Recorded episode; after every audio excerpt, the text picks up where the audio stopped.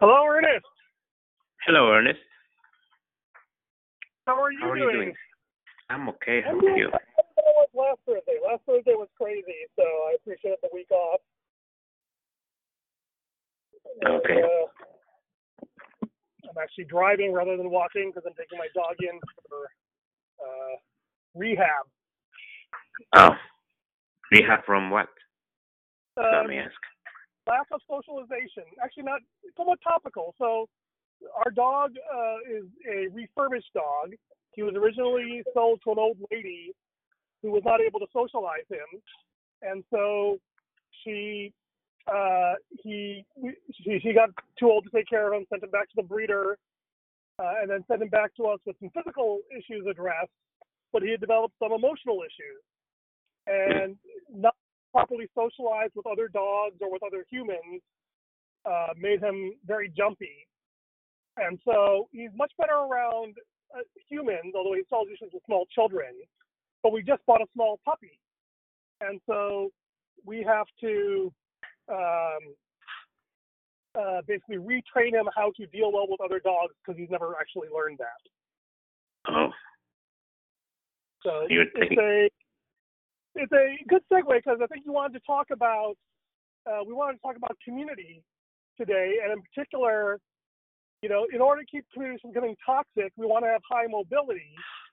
But I countered that you know if you have too high of mobility, then people never develop loyalty and trust within a community.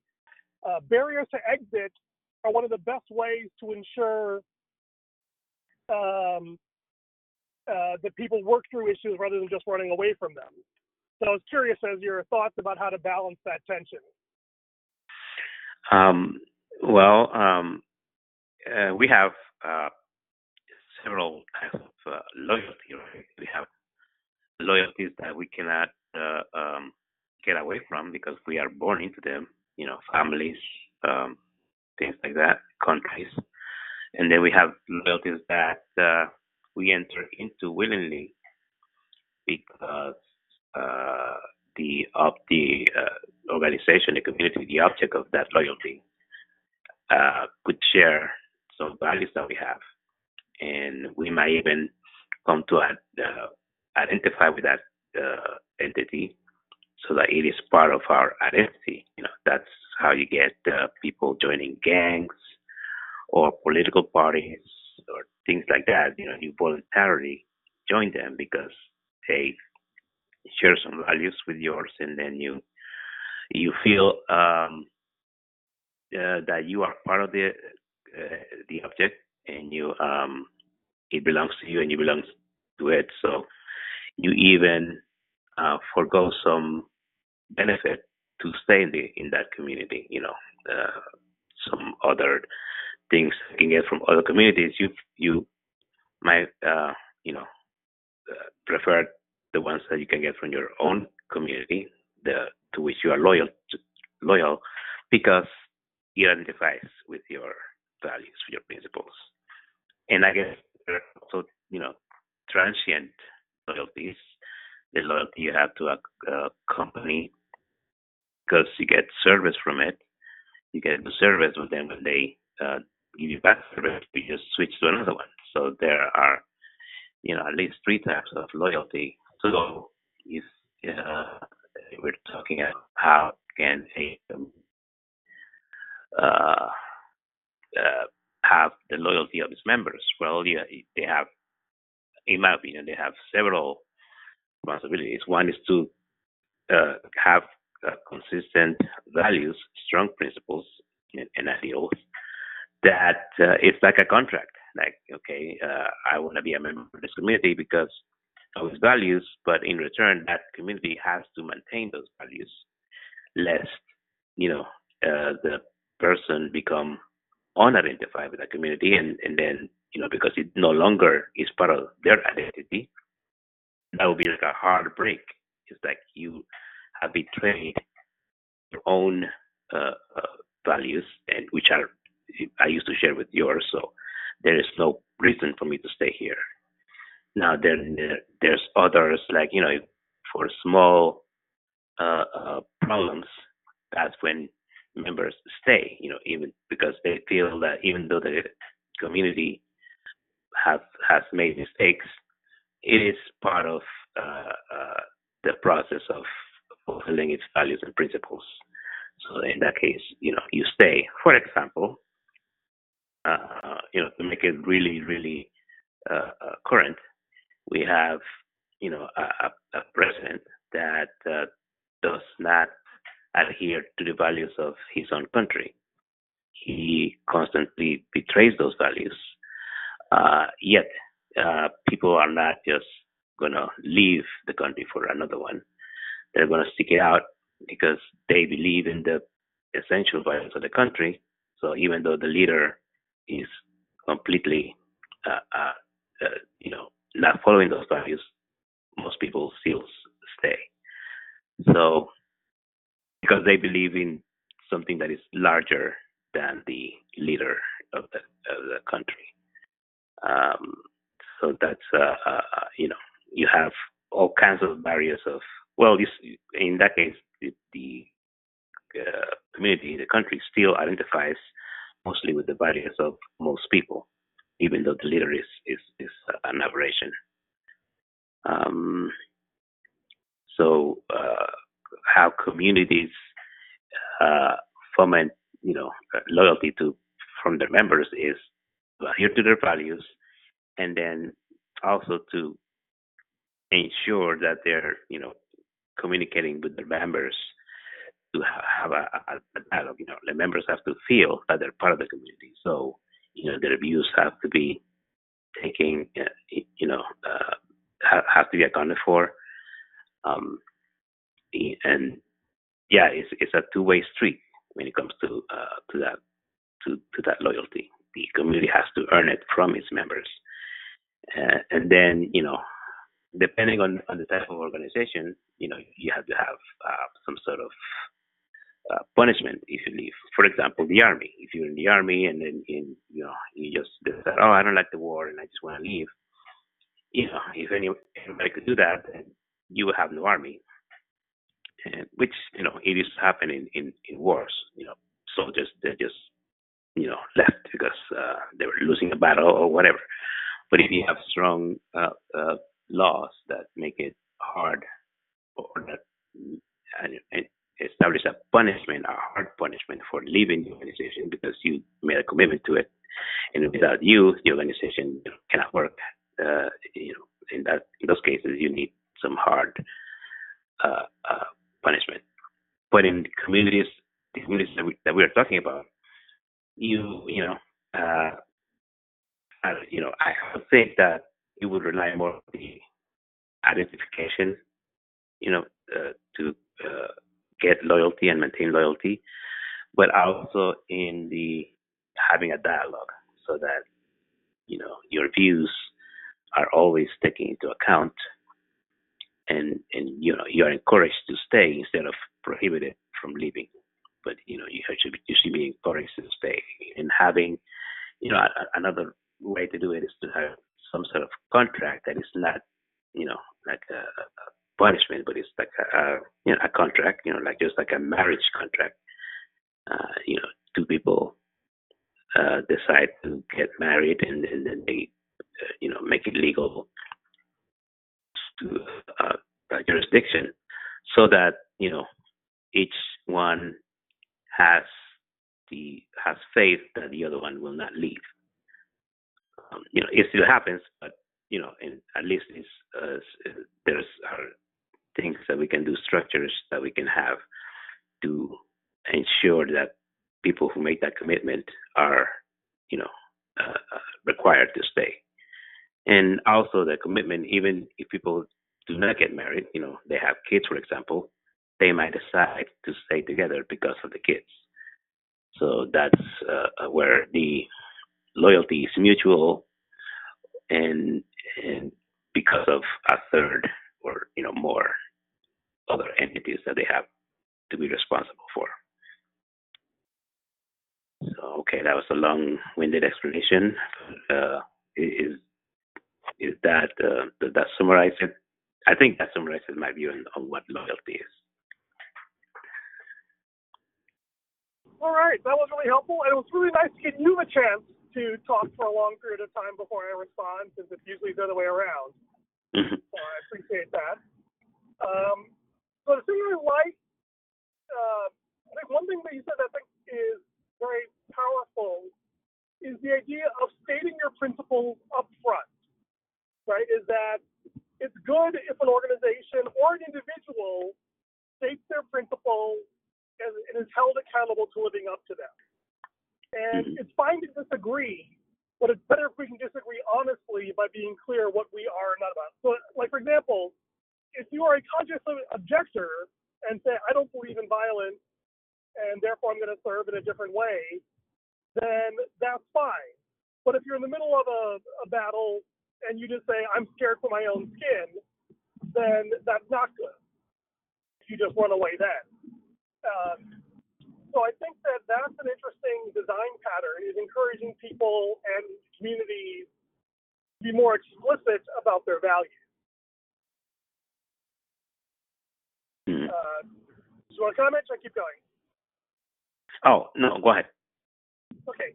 I think the thing that is interesting is is when values change or need to change. For example, one can make a case that Trump's values are more consistent with America of the 1950s than any of his critics or opponents because the world has changed so much. And the uh, argument of the Trump supporters, frankly, was that, you know, hey, we weren't consulted and we did not agree to these changes, and therefore it's important to return back to the original values. Now, whether that's true or not, whether that's moral or not, is, you know, something that people can certainly argue about. But I think that is the challenge, is that, I mean, whenever you have formally stated principles, uh, overall I think it's a good thing, but there's two failure modes. One is that you don't accurately capture the current values and people can try and game the system in unhealthy ways. But the second one is that uh, one of the more uh, sobering things I've realized is that our values and even our morals are largely driven by the context we live in. In certain contexts, these values and morals are essential for survival, but in different contexts, those same behaviors can become uh, suicidal. So here's an easy one. If you live in an isolated community where you help everyone who needs it because you know everyone because there's this massive barrier to exit and to entry, uh, that helps the community survive. But if someone who is a con man or worse, a troublemaker shows up, then extending that same level of courtesy, trust, and friendliness to that person who does not share the community's history and values is deadly and can destroy the community.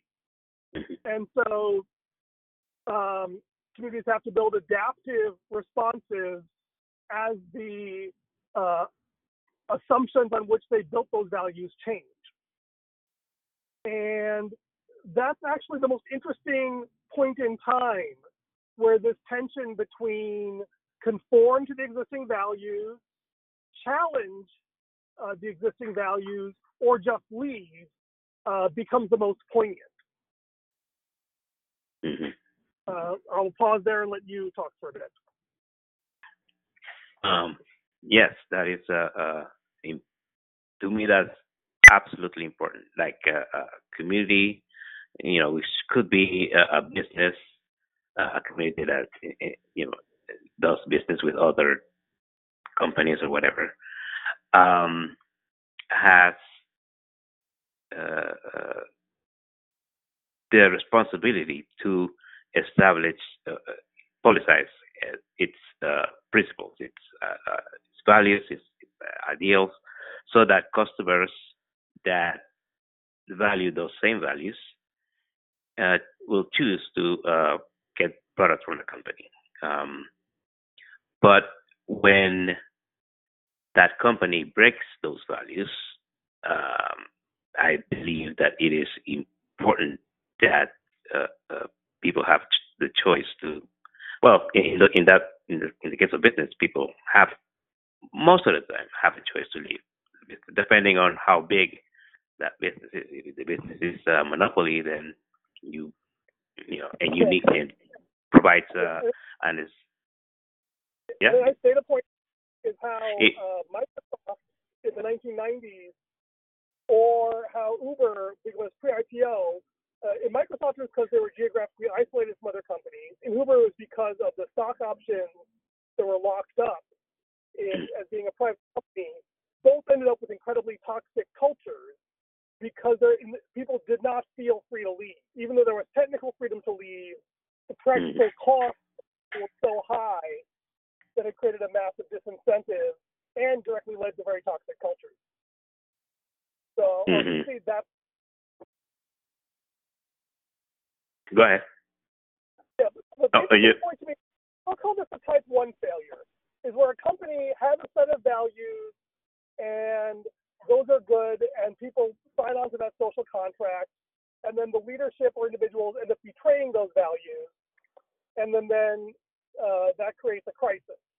Okay, and in those cases, you know, you have to either have a revolution or leave or whatever. I'm more interested in what's called a type two failure, let's call it, where the values stay the same and the leaders remain completely devoted to those values, but those values no longer uh, are suited to the reality that they find themselves in. Mm. So, but, but, but 1950s America, right? There was a very strong ethnocentric WASP culture which dominated American politics and, you know, was forged out of the merger of some different Anglo-Saxon brands over the previous century. Uh, but, you know, there was a real strong sense that, you know, hey, we look out for each other, we stand by each other, uh, we don't air each other's dirty laundry. Right? That was a really strong set of values, and it has served them well. But then, you know, when marginal communities and women and people of color started protesting, those values, which had stood America in good stead when fighting against the Germans and the Japanese, became incredibly toxic. It wasn't that the values changed, it's that the consequences changed and the challenge changed. hmm So, how any thoughts about the best way to deal with type two failures? Uh, what is the best? You're asking me what is the best way to deal with these type So, two so you changes? talked about how okay, when a company changes its values or leaders Mhm. betray their values, then it's okay for people to leave. But what if they hold on to the values? Um, is that you know um, is is leaving also the right choice then? Also, you're saying uh, uh, so the environment changes, but the, co- the community doesn't change its values, uh, Right, but and- they're and, not. And of course, you know, so and it, it, in some sense, it's the same thing. The reality is, is that when some segment of the community changes its values, and another segment does not, and they Mhm. disagree, right? So Mhm. originally you picked this as well. It's important to stick to your values, but I Mhm. made a case that sometimes values need to change, and people change at different rates uh, for different reasons.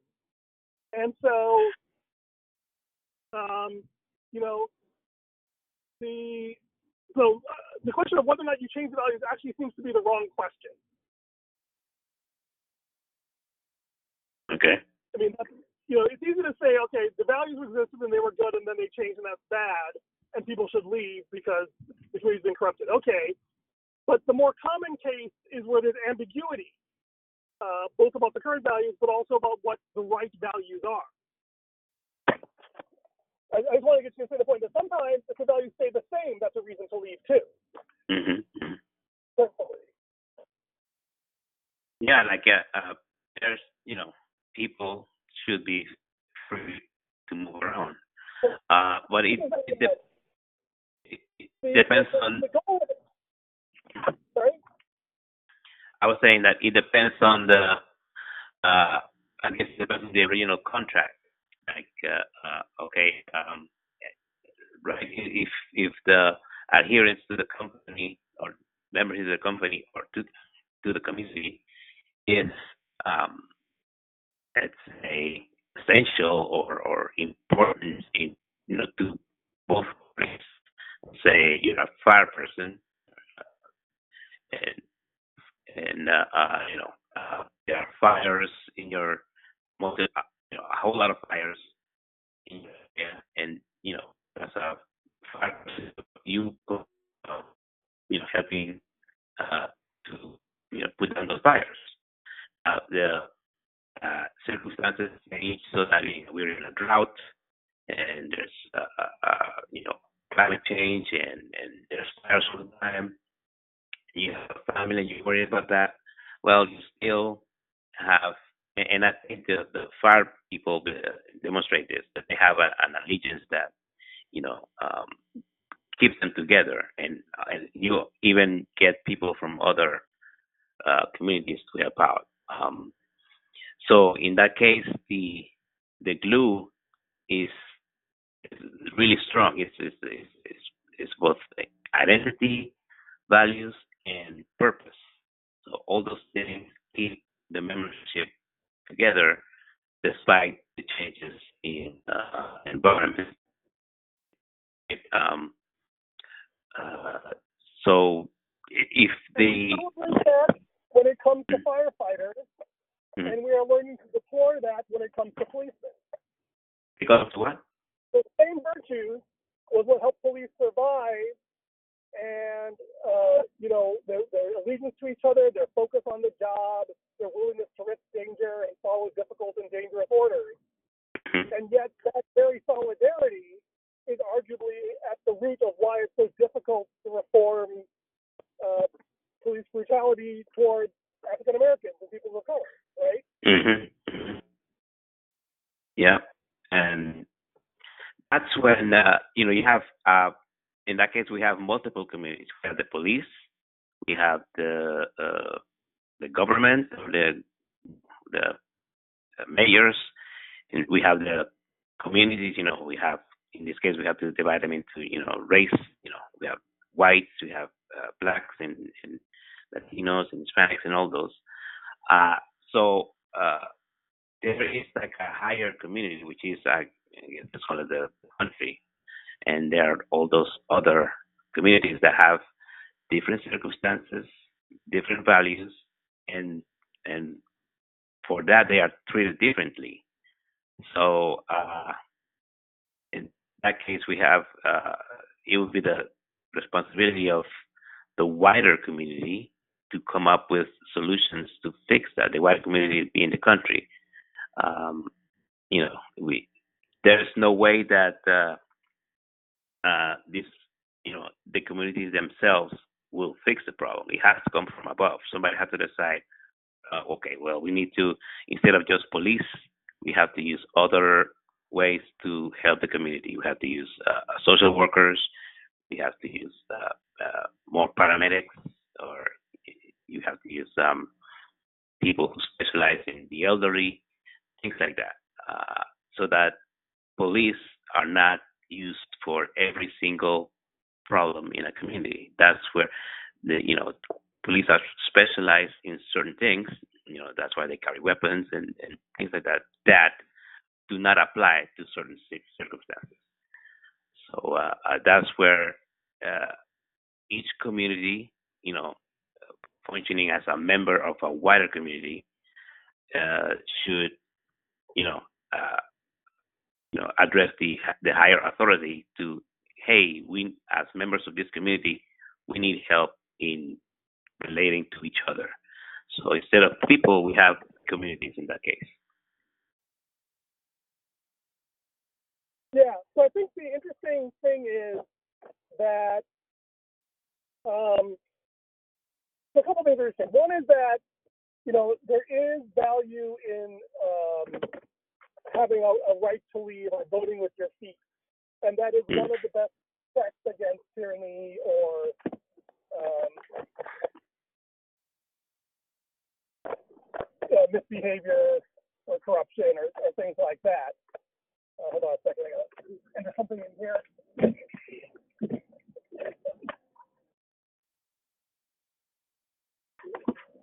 The flip side of that is that um, so I think there's a couple uh, design patterns that might help. One is in addition to having a clear set of values, also have a clear vision. The mm-hmm. values are the input that you put into the community. And then vision is the output that you get from the community. So, for example, you know, the policemen have a, a value of bravery and loyalty and, and things like this. But the vision of a police force is for every citizen to feel safe, to serve and protect, if you will, right? And hmm the challenge, of course, is that you know a lot of police departments historically, in various ways, their priority was to protect property, hmm which sounds reasonable, except that uh, in a world where you have property owners and people who not own property, it creates a very us versus them mentality. And you know, there's all these implicit assumptions, even in the Declaration of, of uh, Independence, that skews people's interpretation. And so uh, uh, there's a there's a framing I came up with which I think is useful. The, the key to success is learning how to adapt your vision without compromising it and refine your values without betraying them. And I would argue that that skill or that capability is actually the most important determinant of how communities evolve. So I agree that there, you know, we need, you know, uh, uh, sort of uh, the ability for people to vote with their feet and to acknowledge that overly closed systems uh, are toxic, but also overly open systems are too easy to abuse. And so we need to have sort of where there's legal permission to exit, but there's still strong disincentives to exit. But more than that, we talked about how we need to build this omni culture or overarching culture uh, that transcends our individual communities. And I think one key pillar of that is this idea of adapting vision and refining values and developing a skill and a practice and a habit and a norm that this is the thing that we have to do. To just say, well, we have to stick to our values, or we have to protect our values, or we have to get rid of obsolete values, um, misses the point. The hard part is to figure out how do we actually adapt to reality and new information and larger communities of interest in a way that maintains all those positive, irrational identifications that we need in order to function in community and have people willing to sacrifice for it. So anyway, that's my closing thought. I got about two minutes. Do you have any uh, final thoughts you wanted to share?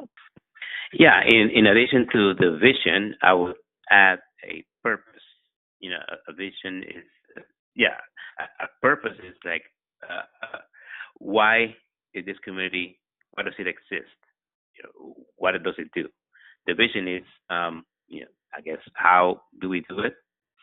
And then the values are these are the tenets that are like uh, unchanging or or, or these these are the details about how we do stuff you know um, uh, so i would add purpose to to, those features so that uh, uh, there's things that keep the community together you know the, the talked about the values and then what is it that we exist for and, Yeah, I you know, mean, I think I would use. I think I'm using vision and values more or less parallel to the way you're using purpose and principles.